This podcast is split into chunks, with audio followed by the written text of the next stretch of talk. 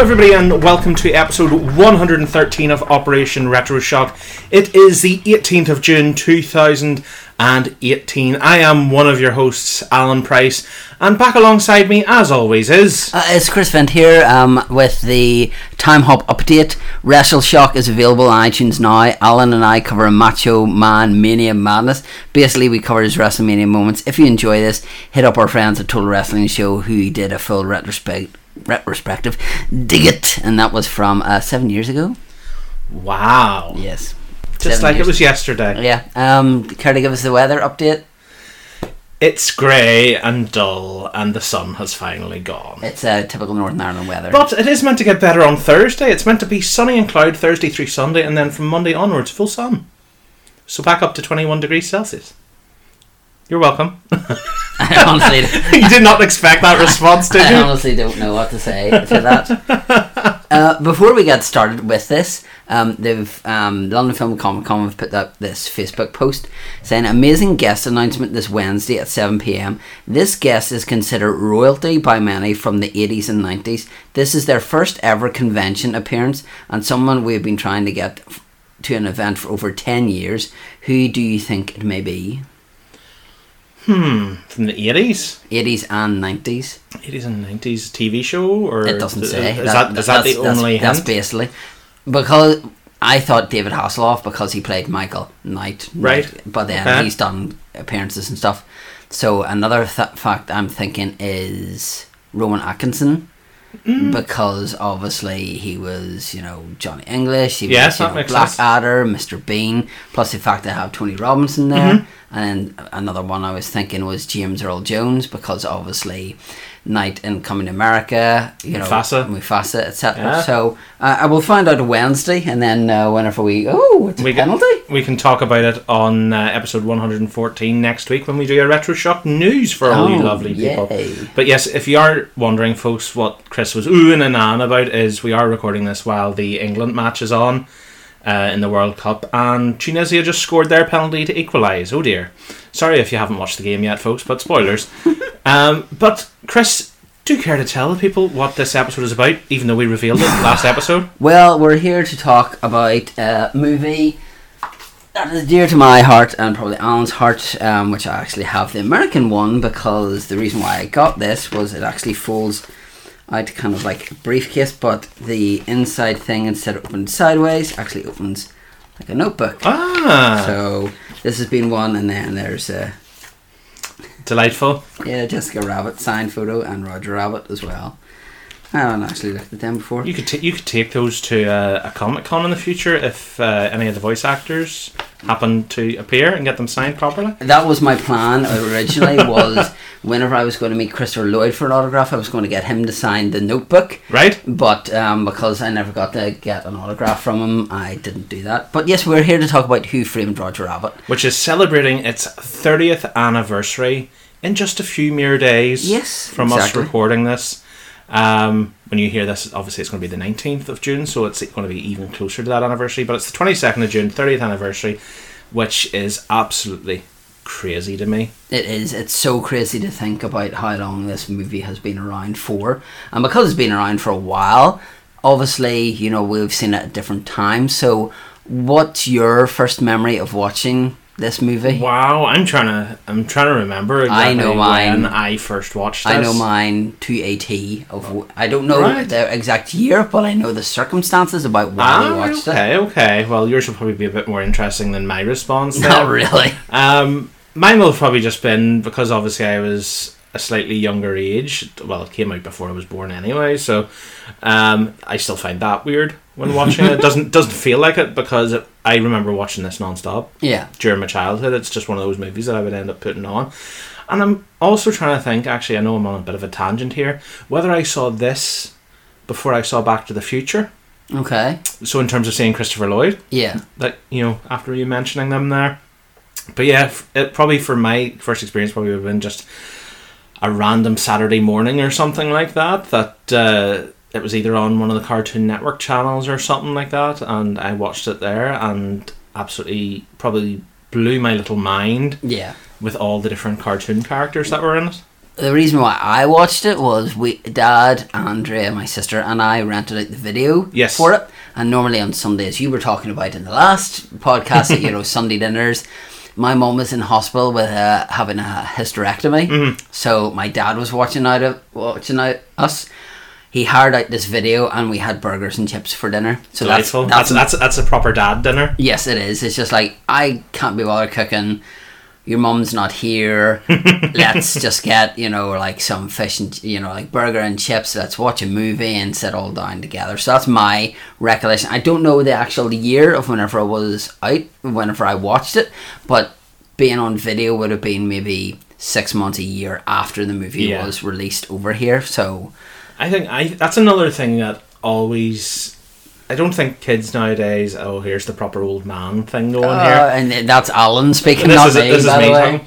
I don't think kids would realize how quickly things come to DVD and Blu-ray now, and di- Yeah. and even digital earlier than that. Oh yeah, yeah. Um, because as you exactly say, like I have distinct memories, and it's something we'll talk about down the line of the original Toy Story, mm-hmm. and went and saw it in the in the cinema, and it felt like absolutely forever. It was 1995. No, Uh, ju- it was just Toy keep, Story. no, we keep talking because there's. It was eight years ago today that Toy Story three was released. Just while you said that, that's what I was. Just wow, that's eight years. What? Yeah. That's crazy. Um, but yeah, I remember going to see it in the cinema, and it just felt like an absolute age Mm-hmm. until I got to watch it, you know, back at home Yeah. in the comfort of my own home. Um, so yeah, Who Framed Roger Rabbit would have been at least six months to a year. Yeah. It, t- it took some time. Now, obviously, I'm a bit older than you by a significant mile. By a hair. Was oh, don't mention that. Was this the first time that you had seen a blend of live action and animation? Do you remember watching this first and then Mary Poppins after this, or because Mary po- Mary Poppins is the only one that I can kind of Think of? mix this up with because Yeah. I can't actually think of any. There was also uh, I, I There's know, plenty came after it. there was one called Cool World which I remember. I no, think definitely, definitely didn't watch that. I think that had a, one of the Baldwins, and I think it was Kim Basinger in Mm-hmm. it, and then there were some other ones, but this was these were the two main big ones. I would probably say, realistically, I probably saw Mary Poppins 1st Mm-hmm. So would have because just Disney movies were my absolute Yeah. thing as a kid. Um, Lady and the Tramp, especially, believe it or not. Um, I don't believe again. it. That's one for down the line. Oh wow! Um, but I don't think the kind of cartoon and live action combo really would have hit me in Mary Poppins. Two, At least, at least from my memory. yeah, certainly not done on this scale. Yeah. you know, like it was a full film. I think, I think uh, as a kid when I watched Mary Poppins at a very young age, I'd probably first seen Mary Poppins at like two or three at the at probably the Wow. la- at probably the latest. Um, I'd probably just went, oh, cool penguins. you know, I wouldn't have thought, oh, there's cartoon penguins or whatever like that. But it, it just comes back to what I was saying about uh, Who Framed Roger Rabbit, that I think, you know, I'd maybe seen it a year or so later, mm-hmm. and you know, as a kid, a year makes all the difference at that sort of age. And I think then just seeing all of like the characters that I would have been watching in my cartoons at that Yeah. time, so just the sheer volume. And you probably ha- have a point to this at some point, but having Daffy and Donald Duck mm-hmm. on screen at the same time as a kid, your mind's just like, what is going on here Yeah. right now? You know, and of course, as a kid, you don't realize, oh, Donald's owned by Disney and Daffy Yeah. is mm-hmm. Warner Brothers, so you don't get that scale of things. Yeah. But because you've never seen them together, you're like, wow. yeah, to put you know, like for kids these days, it would almost be on the level of Iron Man and Batman having Yeah. a conversation. You know, because these were probably big things to kids now.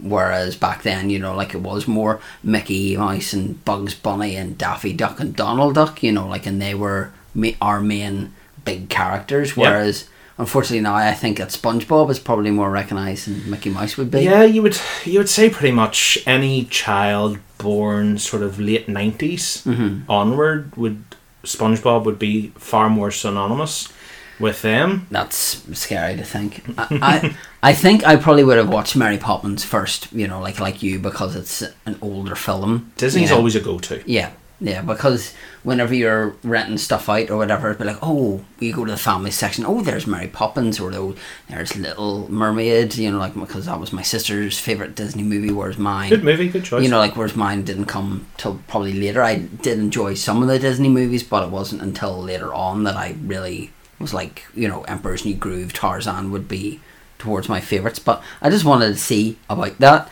Um, now it won four Oscars. Um, three Oscars were like you know the one one was for a special achievement award for animation director and creation of the char- characters, etc.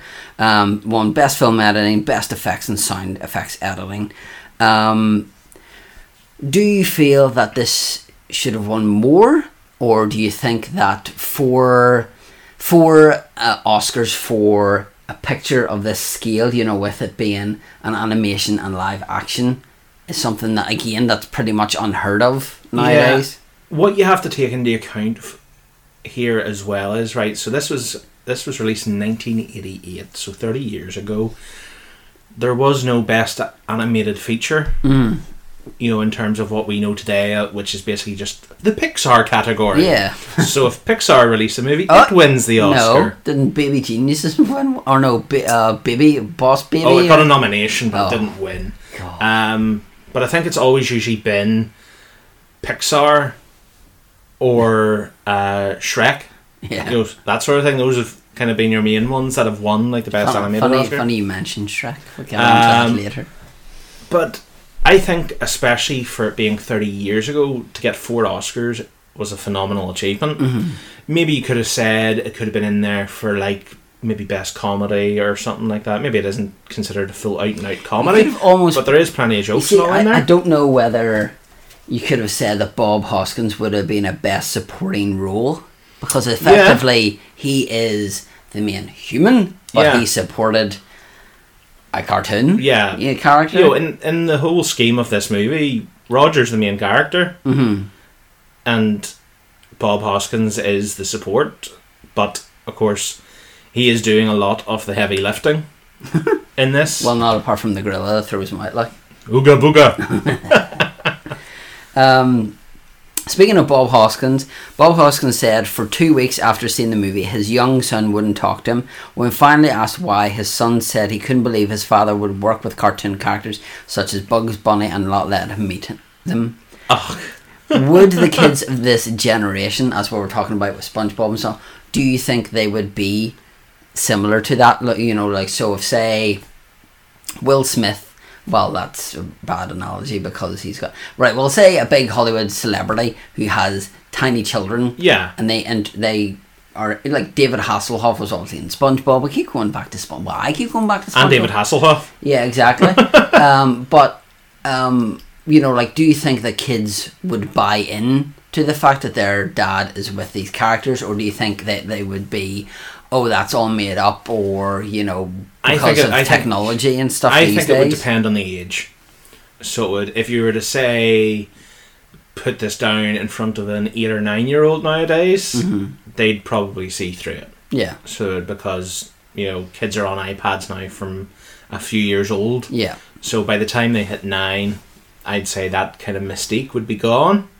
But if you were to put this down, you know, in the modern age, in front of maybe like a four-year-old or a Mhm. five-year-old, they'd probably be as equally in awe as anybody. Like because I still go back and look at the clips. Like when I was prepping for this episode and putting together the little video clip that I put with like the tweets and on the Facebook Yeah. page and all and just seeing the parts of the trailer again with some of the key moments in the movie, and you're just like, how is that thirty years old? Mhm. You know, how did they achieve this thirty years ago? And the, the funny thing is, is that after watching it, you know, it still holds up. Yeah, you know the the comedy is still there the act you know the acting is still there the characters are timeless. the nostalgia yeah factor is still there you know like so but that's something we'll get on but to I think basically what I'm trying to say about this, you're saying about would kids buy into yeah it?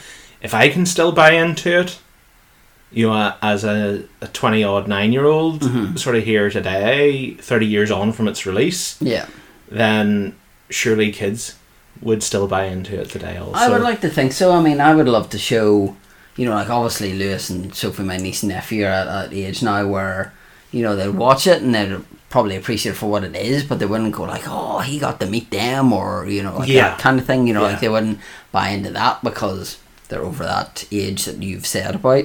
Um, okay, right, uh, right. This is one that's I'm interested to see your facial reactions Oh to right, okay. as well. Okay, Is this one of your facts? Is it? this is one that has many facts in it, and then Oh. we go on to another one to do with something else. Okay. But on this here, the special edition DVD, Robert Zemeckis recounts that he had stated in a newspaper interview that Bill Murray was his uh, was his and executive producer Steven Spielberg's original choice for the role of Eddie Valiant, but neither could get in t- contact with him in time.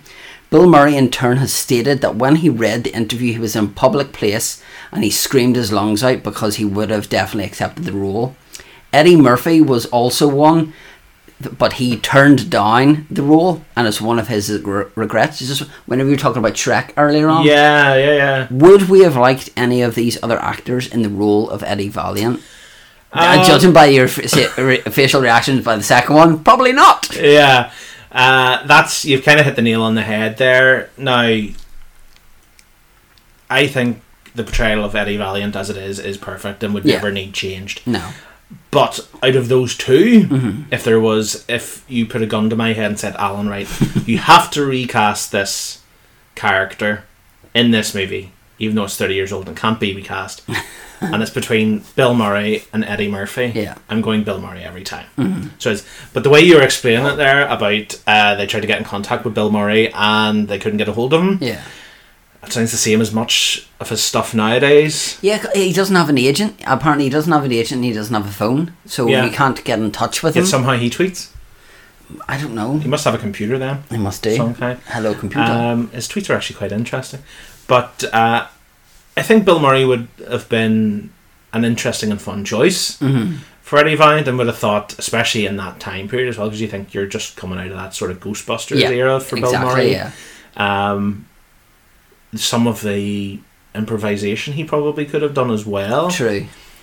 would have probably been ridiculous, which maybe would have been to the script's detriment in a way because they probably have a set had a set script in mind for what the animation team were currently working on as well hmm for the responses of the characters and all. So if he improved, maybe wouldn't have worked. There was something to do with. I have to be careful how I word this. Oh, yeah, To do with Jessica Rabbit.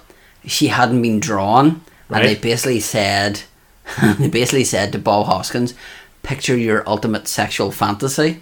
right. Okay. And he said what he pictured was actually cleaner than Jessica Rabbit. so I thought that was that was going to put that in, and I thought no, I might See, just. Bob Hoskins is a good man. He is, yes. Um, right, following on from that, I actually wrote that from on from that for the role of Judge Doom. Um, I'm actually going to mention three names here. Okay, Tim Curry auditioned for Right, the role okay. of Judge Doom, but Spielberg and Zemeckis, amongst others, found his portrayal terrifying.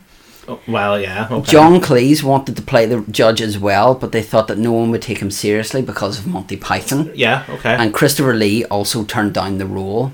okay. So Three very interesting and different yes, picks. Yeah, because Uh, obviously, you know, we'd had Christopher Lloyd in Back to the Future, etc. Yeah. You know, like we'd had him in maybe other films that I, well, like I think he was in One Flew Over the Cuckoo's Nest, which Yes, again was, was. very different.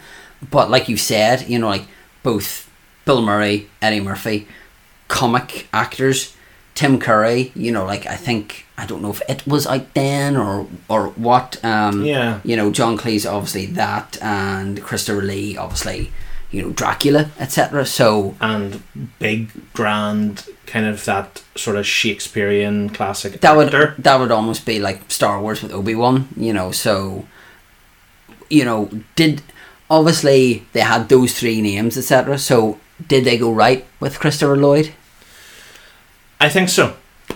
And I think you also have to weigh up into this situation as well as yes, it is that classic pairing of Spielberg and Zemeckis Mm-hmm. with this movie, so there is clear history Yeah, between those guys with Back to the Future, so there is, so they knew what they were getting. With Christopher Lloyd, it's a very different Christopher Lloyd.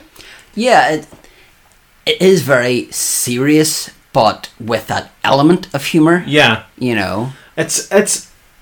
I'm sitting here and I'm thinking through those three other guys, and I'm like, could I have seen any of those three other guys with crazy, wacky cartoon eyes and knives coming out of their eyes? we Eddie when I kill your brother. Pretty much that. Um, I definitely can't picture Christopher Lee with it. couldn't picture Christopher Lee. Tim Curry, maybe. Yeah, So I could have seen him having that. Um, because obviously we had Tim Curry later on with Muppets Treasure Island. one of my favourite movies. You know We'll what? do that down the line. I will need to watch that for the first time. Serious, I've man. never watched We that. should almost do a live commentary on that My sometime. God. That would be good fun. Um, him as Long John in that, absolutely superb. Just his laugh in it, his laugh is fantastic. But we're not here to talk about Muppets Treasure Island. Um, I'd probably, if there was out of those three, if I was to pick one, it probably would be Tim Curry. yeah, Even even though they're they're saying there it was frightening, but he probably interpreted the character yeah, in a more really, you know, maniacal, twisted sort of way, which the character is. yes. You know, when you get everything weighed up and put in front of you for this movie, the character is an absolute loony. no pun intended. Oh dear. Uh, a Looney Tune. But yeah, Christopher Lloyd again. It's it's one of those things. It's all well and good sitting here saying, "Oh, oh, I well, so and so would have been good in the role," but it didn't happen. yeah. Christopher Lloyd, Bob Hoskins made it their own, and you know made their parts iconic in that regard. Speaking of which, to do with just while I remember, I just I, I, I know the first name. I'm trying to think of the second name here. Uh, also, a little fact is that where it says "Who Framed Roger Rabbit," you'll notice that there's no question mark. Apparently, whenever you put a t- a question mark in the title, it's considered bad luck. Right. Just in case you're ever wondering about that. Interesting. That's that'll be a case of checking any movies that I happen to get in the future or Yeah. see in the cinema if Um, if it would be worded as a question. Sorry, just to f- try and find this. I'm just um, He's being a busy bee and searching, folks. One thing that I would ask you while I'm looking for this is the music. I think you know, especially whenever Jessica's singing, you know, like, and obviously, you know, you have Betty, Betty Boop, Boo boo doo. yeah. um, what do you think of the music? You know, like again, is it's that magic that Spielberg and Zemeckis have of getting this. I have no idea who did the music, whether Yeah. you know, like who it was, but it is one of those things that I think goes well with the music. Yeah, well, I think the music very much captures the era Mm-hmm. that the movie's based in because you know it's back at you know what would be the, considered the height of these cartoons. So, what was that sort of like the forties and fifties? Yes. so you know you've got that classic because I think the likes it's the likes of the shots that stand out for me. Yes, you're saying about Jessica Rabbit and the whole singing stuff as well, but even like the little simple scenes where Eddie goes and hops on the back of like the tram car. Yeah.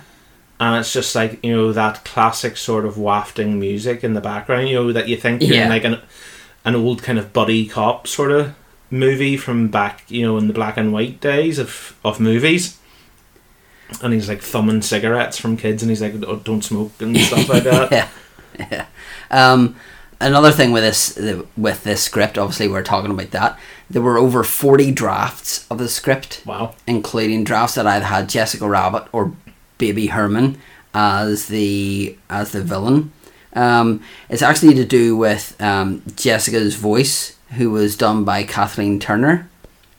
That name rings a bell. I think she was the one maybe from Romancing the Stone. Right. Okay. Um, but she was nine months heavily pregnant Right, while okay. she recorded the voice. Obviously, they did like some capturing of somebody pretending, you know, to act Yes. in the place. But uh, both her and that actress were uncredited from that.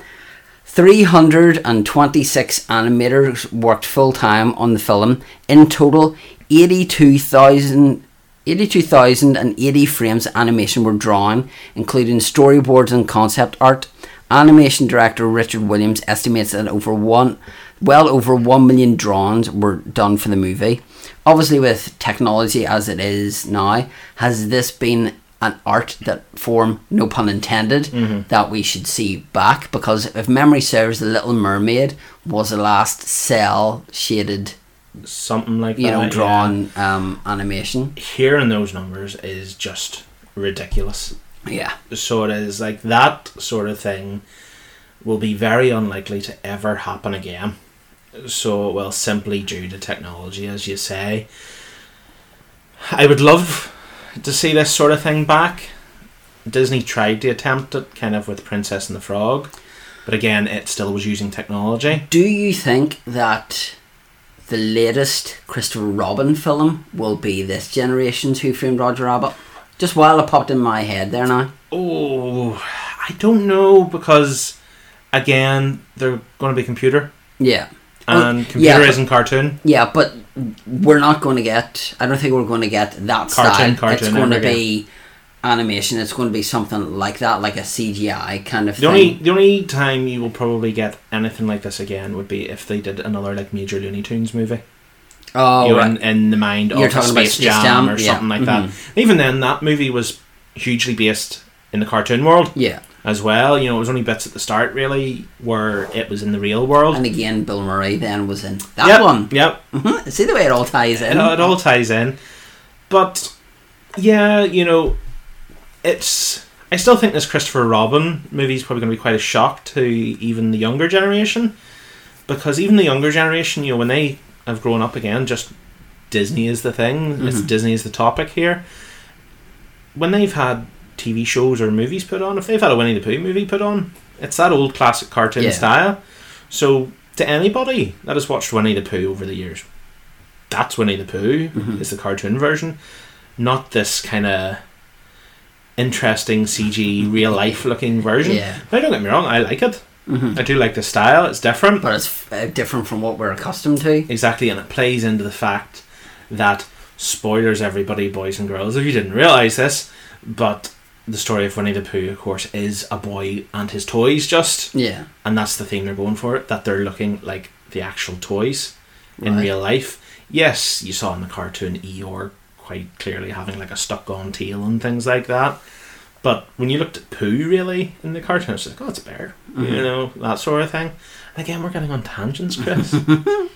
Um, well, to bring it back on tangent, obviously we were saying about um, Bob Hoskins and his acting in this because obviously you don't have anyone. This is before we're hearing that after this movie he kept picturing rabbits everywhere and he nearly went insane because of this. Now, in order to get in, And then he did Super Mario Bros. and went well, fully, probably. Yeah. In order to get into the feel of acting with cartoon characters, he studied his three-year-old daughter playing with her imaginary friends.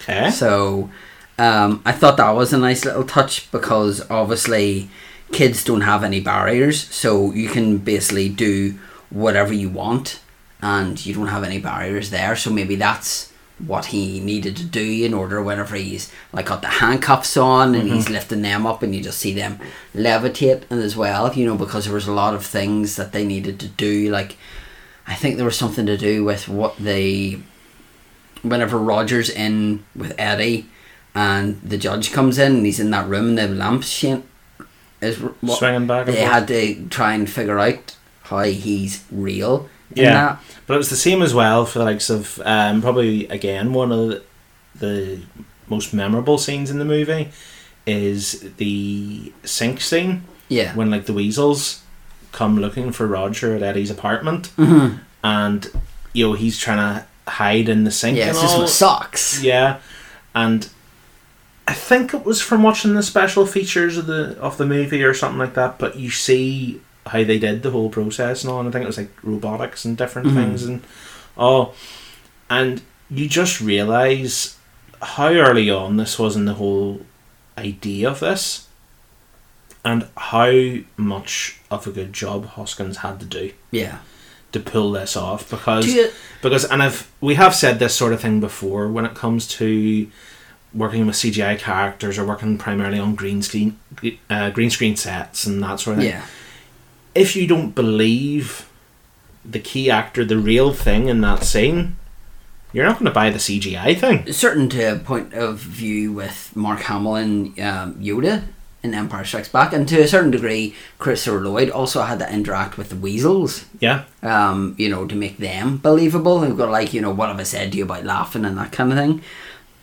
And with us talking about obviously Zemeckis, Christopher Lloyd, Steven Spielberg, Back to the Future, there are four phrases that appear in both Back to the Future Ooh. And this. Do you know any of them, or four, or could you name all four of them? They're not kind of what you think. I knew, I know one of them. If you'd have gave me a heads up, Okay. I probably could have figured. I probably could have figured it out. Like if you know. yeah, but you see, no internet now, so that's no, how you. no internet that's now. No internet now. Trying to think. So it wouldn't be obvious ones that you would think probably. There's one at the end of the first movie of Back to the Future, okay. from what I remember. Okay. It wouldn't be something just like this is heavy or something like No. that in relation to No. that. No. Do you want me to tell you? I always go for it. This, Okay. is, this is actually this is quite interesting. So the first one is "Didn't hear you come in." okay. Uh, second one is "You're a sight for sore eyes." Okay. Yeah. Yeah. The third one is "I'm going to ram him." So that must be whenever Yeah. he's Biff. yeah, Biff. Yeah. and referring to a piece of land as far as I can see. Farmer Peabody. Yeah. Pine pine trees as far as the eye could see. Yeah. Yeah. Yeah. So with the I love these kind of Easter eggs. Obviously in Indiana Jones we have like Club Obi Wan. There's etchings of R two and three PO and things. Um, is this something that you once you've watched the film you will then go and see about Easter eggs embedded in the film? Easter eggs. I I love Easter eggs. Like it's probably one of the key reasons why I enjoyed Ready Player One so much. Mm-hmm. Because yes, it does come in unlike normal movies would do with Easter egg, and whack you like a frying pan across the back of the head, saying, "Look, do you remember this?" No pain, She's like, no look, pain, she's no like, pain. yeah. She's like, look, it's a DeLorean, and look, it's Mecha Godzilla, and things like that. Whereas, as you say, with like Indiana Jones, you'd just like the etches of R two and three PO Yeah. on like the Ark of the Covenant, um, and Club Obi Wan, as you mentioned as well. But it is actually one thing I do. If I've really enjoyed a movie, if it's a movie I come out and like, oh, it was all right, Mm-hmm. Yeah. or whatever, maybe not so much. But if it's a movie I come out of and I'm like, I really, really enjoyed that. So, of course, if it's something like Star Wars or something like that, I'm going to go and read up on nearly everything I can. Mm-hmm. But, you know, hearing, you know, the little uh, Easter eggs and all are great. Like, even in Pixar movies and all as well, uh, there's always a Pizza Planet truck in every Pixar movie. So, Mhm. Like, of course, it appears in the original Toy Story because that's where Pizza Planet is. But, like, let's go for, take WALL-E, for example it's meant to be the end of humanity and you know people have been forced off the planet because of rubbish in one of the piles of rubbish is a pizza planet stuck you know truck sticking out of it So very much like that's like their Stan Lee cameo of every film. exactly so but no i love easter eggs Okay. so kind of again this movie was probably one big easter egg because you're like oh right i've seen that movie character because there is some really obscure ones in this as well like you know yes you get your your mickey your minnie your donald your daffy you know per, uh, percy pig and Porky Pig. Porky Pig, Percy Pig. I'm, think, I'm thinking of the sweets thinking- from Marks and Spencer. You are. uh, Foghorn Leghorn, you know, Yeah. all these sort of stuff, you know, Tweety Pie, all that, all those guys. so seeing all of those guys and then looking in the background going like, who are the, you know, as a kid I was like, who are the brooms? And then you realise, oh, that's Fantasia. Yeah. You know, that sort of stuff. It's, Because it's I, great. I don't think they were able to do certain characters like Wally. Coyote or Roadrunner, and they were like put in the background somewhere, from what I remember. But I also remember reading whenever I was a kid that there was like a contract that said that you know like the Disney characters would say Yeah. 352 words, and then the Warner characters would have to have 352 words. Yeah. So then you would have to have the two of them play off each other. So then the script needed to be adapted to accommodate I think I think I think the key scene where that came into effect. Actually, there's probably two key scenes where that really came into effect. Was the scene where Eddie is falling. Funny, I was just thinking that myself. Eddie is falling, and You're it's Bugs say- and Mickey parachuting Yeah. down also and saying, "Oh, you know, here, take this," and it's a flipping like blow up ring. Yeah. and it's just and he's like, "Ah!" Um, but Bugs and Mickey are talking back and forth to him, Mm-hmm. and then you've got kind of one of the final scenes when Funny, I was thinking that. when the machine busts through the wall into Toontown Yeah. and stuff like that. And they're saying about everybody's the- pretty much there. yeah, and you're like having to get the words right Mhm. for that must have been an absolute pain in the backside. It must have been because then it must have done that, and they went like, "Oh, we're up," and then just have uh, Percy or Porky Pig as he's better. You know, Percy, like saying what- it's that- been a long day. It's been a long day. saying that's all, folks. You know, and I'm doing it that way. As I was saying about um, the scripts earlier on, that there was forty variations of this. I actually laughed whenever I read this because I just thought this was. I didn't know how they would play into this, but I just thought Judge Doom was revealed to be the one who killed Bambi's mother. I remember hearing this. That's the I- first- see, see, as a grown up now, looking back at that, you're like, oh, that would have been so good. that would have been so good. Um, because that's just my wrestling heel mind going Yeah. through things. Just like, oh, that would have been the perfect sort of thing.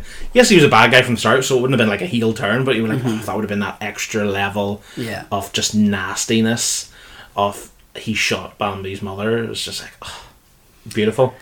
it unfortunately with this film you can't even say about doing it nowadays because Warner Brothers, you know, like Bugs Bunny, etc., aren't as big in the forefront as Disney are. You know, Yeah. like obviously you could have said like if you were doing the Disney one now, you could have had characters from Frozen and Wreck It Ralph and The Lion King and you know Disney keeps going and on and on, whereas you kind of don't have that luxury with Warner now, which is kind of sad. Warner. Warner have very much fully transitioned into live action as their key properties. Yeah. Which again you have to say have not maybe been as successful as they might have hoped.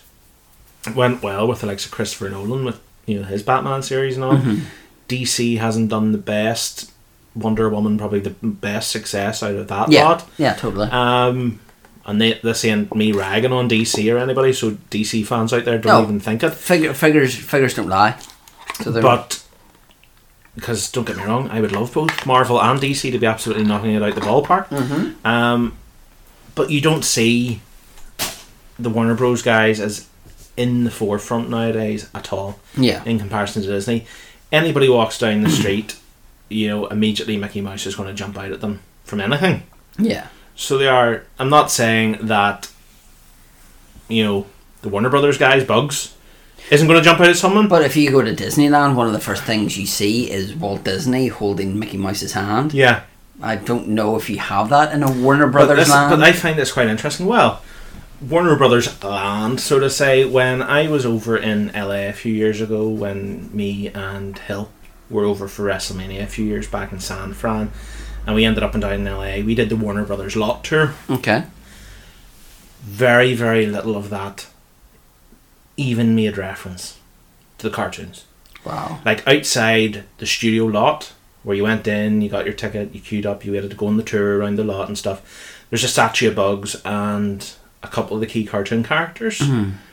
But kind of see once you got into the store, yes, you'd have like the, a bit of Warner Brothers merchandise and all. But on that tour, right, we obviously were going around the lots. yeah, No real reference mentioned to the cartoons. It was like, um, this live action movie was filmed here. This live action movie was filmed here. Oh, Big Bang Theory's filmed there. Oh, do you want to see the live action Batman movie?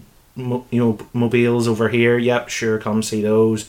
Oh, do you want to go visit the, you know, cafe set from Friends? You know, all these sort of things. You're like, these are all live action. hmm Now, don't get me wrong. All those things are very, very nice yeah, to see, you know, the live Batmobiles in front of you and the Friends set and all.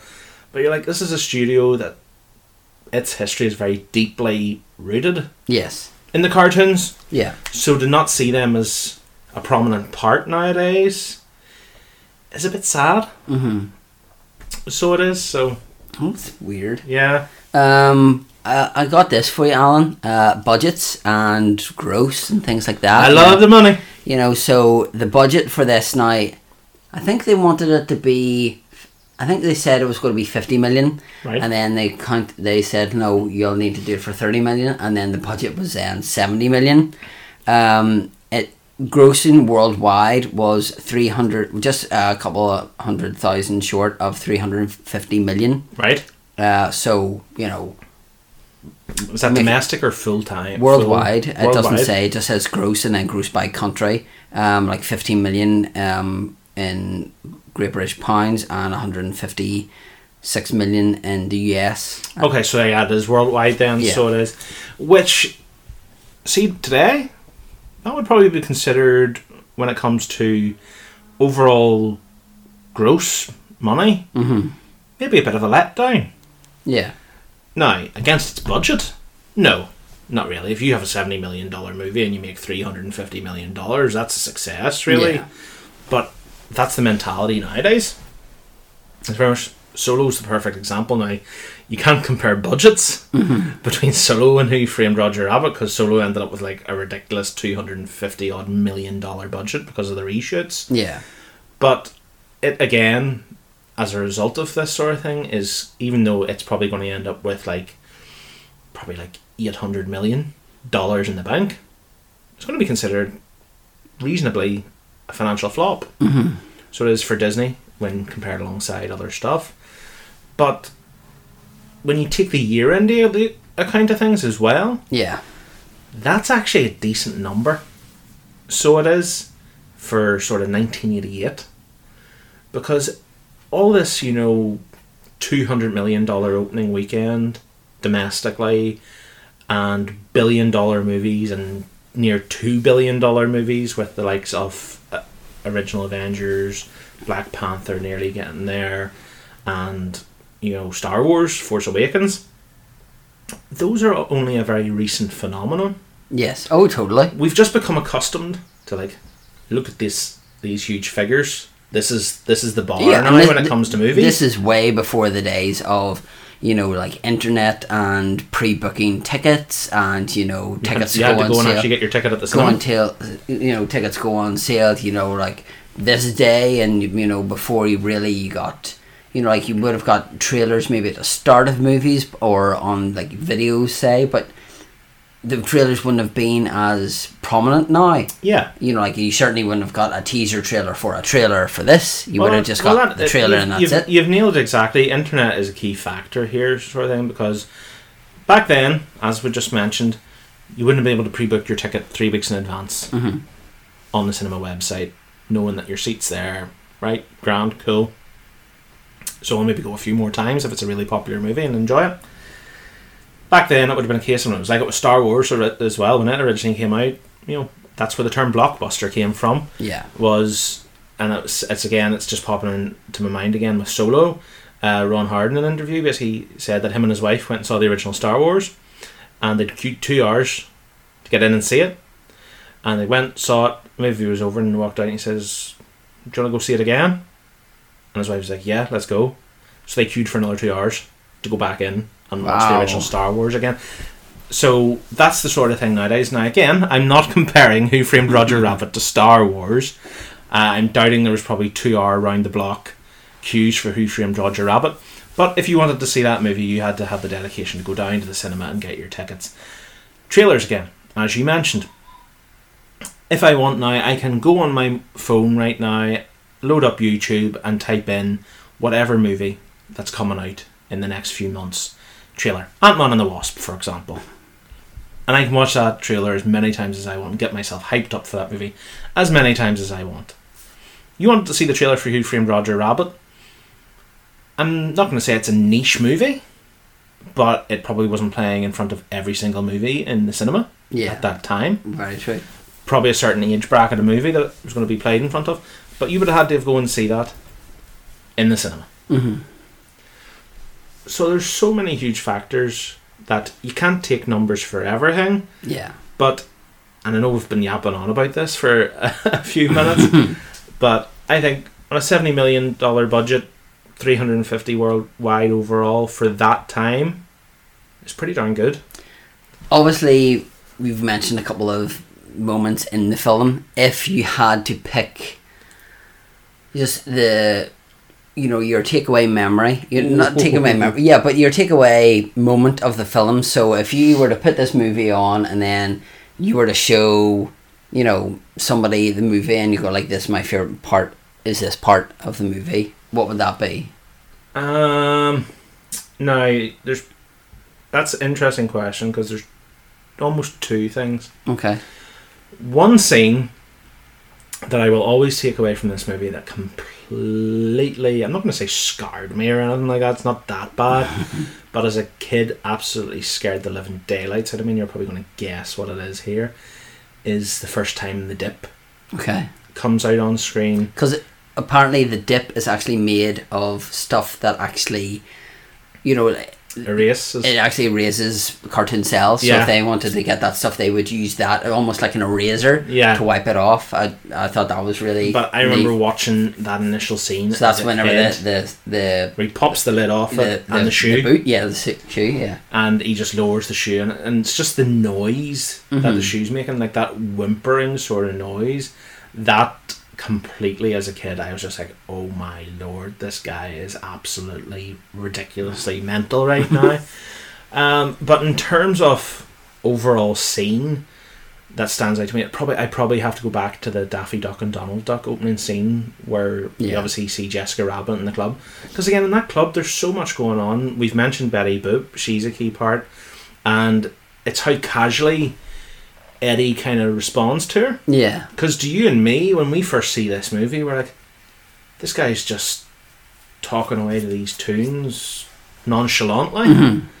you know, and we're like, if I was in his shoes, I'd be like, it's a cartoon. this is amazing. This is brilliant.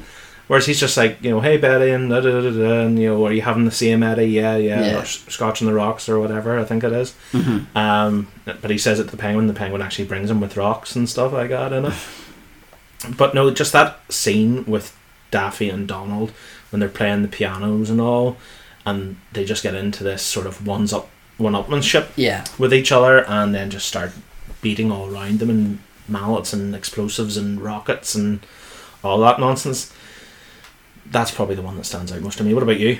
Mine is kind of shortly after that scene. Okay. And it's one that I, obviously, as a kid, you kind of don't understand, but as an adult, you understand whenever Jessica is talking to.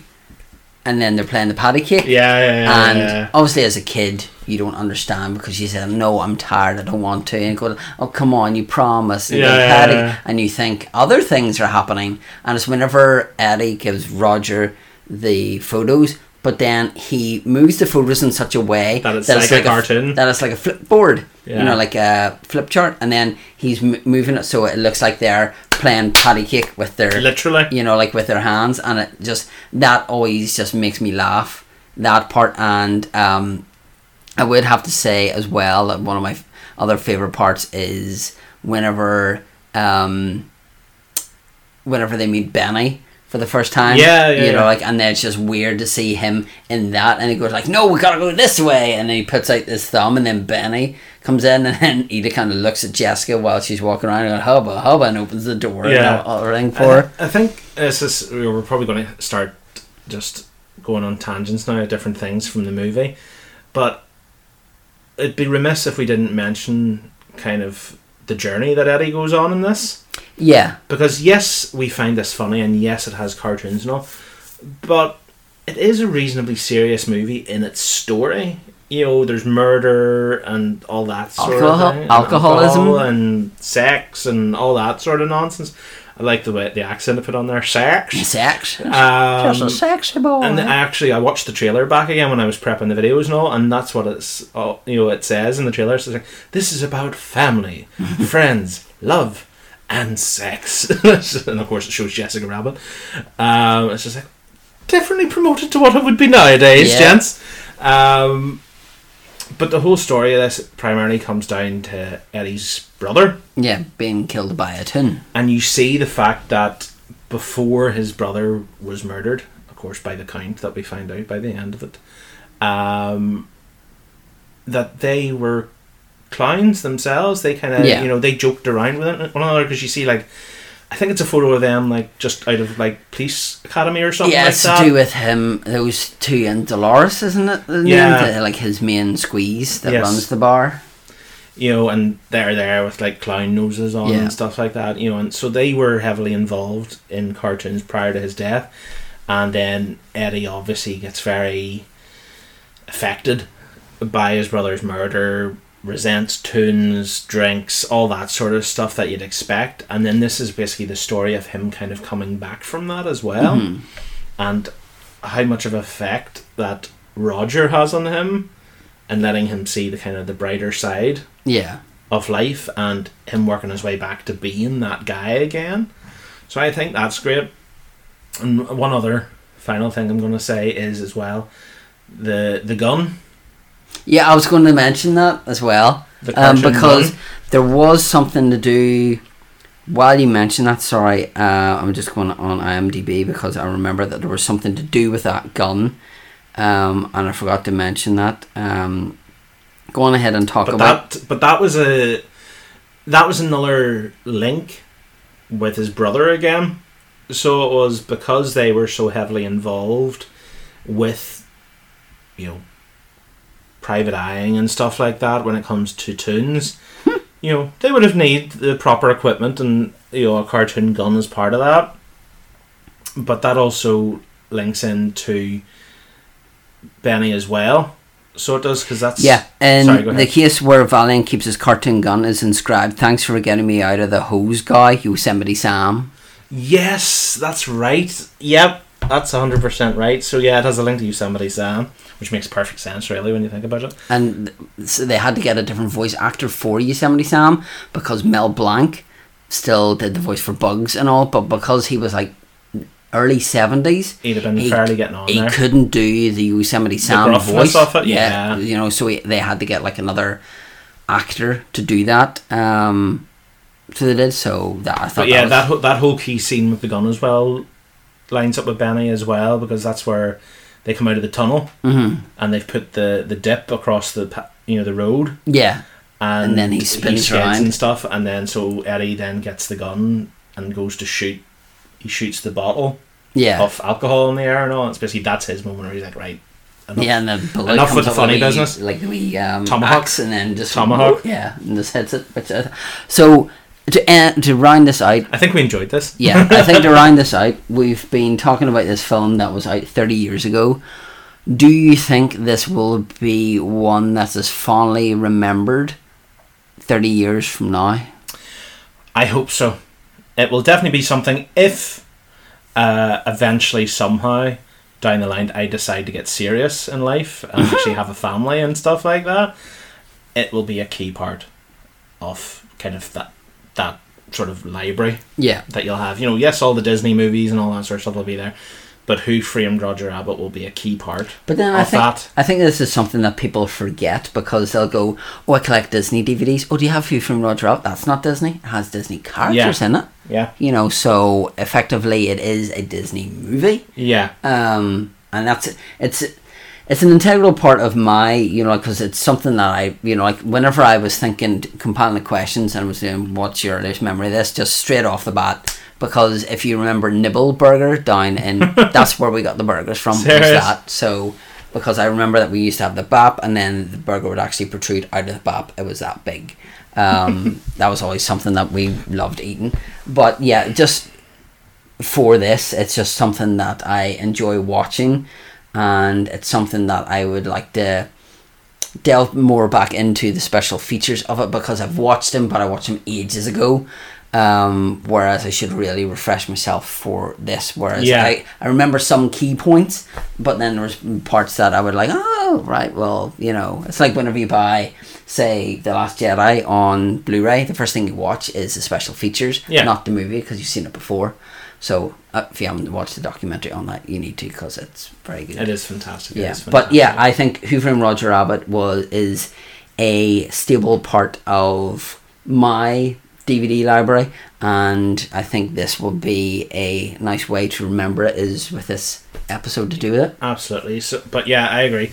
I think, I think, will it be remembered in thirty years? Will come solely down to sort of our generation, Yeah, sort of keeping it alive Mhm. in that regard. I could see it being one, and this might be getting a wee bit dark in that regard. It's just like I could see it be one that could slip away very easily, yeah, if not kind of kept in the hearts of folks, Mhm. because you know the regular Disney movies that you think of are such a staple yeah, of people's minds that they will always be the go-to for folks as you mentioned little mermaid uh, lady and the tramp all those sort of ones there even right up to likes of pocahontas and lion king and those Mhm. sort of ones those will always be on the shelves for folks for generations and generations to come. Sure, Mary Poppins is still there, uh, so it is.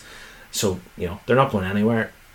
It would one that maybe just would need a little bit of extra effort from the generations to keep going. Mhm. But I would like to think that class, quality, content, etc., will see it be remembered in another thirty odd years. Okay. Good so stuff. it will. Well, I'm going to spring something else on you now, but because He's o- going to spring. obviously we've talked about Boing. this with our next movie. Is there anything you would like to talk about for that? Well, I picked that one. Okay. So realistically, it should be your shout in this regard. Well, I'm going to have to think about that because I never actually thought about that, so I didn't. How about Muppets Treasure Island? Are, you, Okay. are you able to watch it?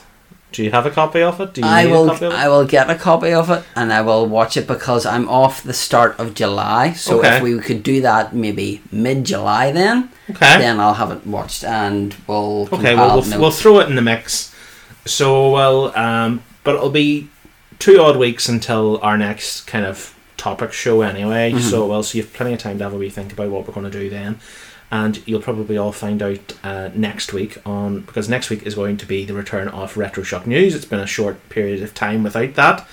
Um, because there's been so much going on with E3 and your trip to London and Yeah, all that, and then another one coming up at the end of July as well. Yeah. So you have as well. So there will be pl- plenty of chit chat when it comes to retro shock news. Usually it lines up pretty well with some interesting news that comes out in the world of pop culture. So fingers crossed that pays true. So it does this coming week. Are we going to do the way we normally do it, where we pick five odd subjects, write them down, and then pick three, or do you just want to go with what we go with? It'll just depend Of- what comes out. Okay. So well, because there's no point going, oh, you pick five, I pick five. If there's only really maybe Two. three good Yeah. three good things that we like each. There's no point for pushing it too Yeah. much. I would much rather, I think, and I think you would agree, that we talk about three good things each that everybody be interested in, Yeah. rather than potentially an extra two each that folks maybe wouldn't be as interested in. Okay. And I will have who this mystery guest is for London Film Comic Con then, as well as a couple of uh, uh, key announcements which happened, I think, last week, um, which I think I said to you about, but I will mention that on air as well then. Okay, well, I'm going to go and light up a doggy um, with Baby Herman.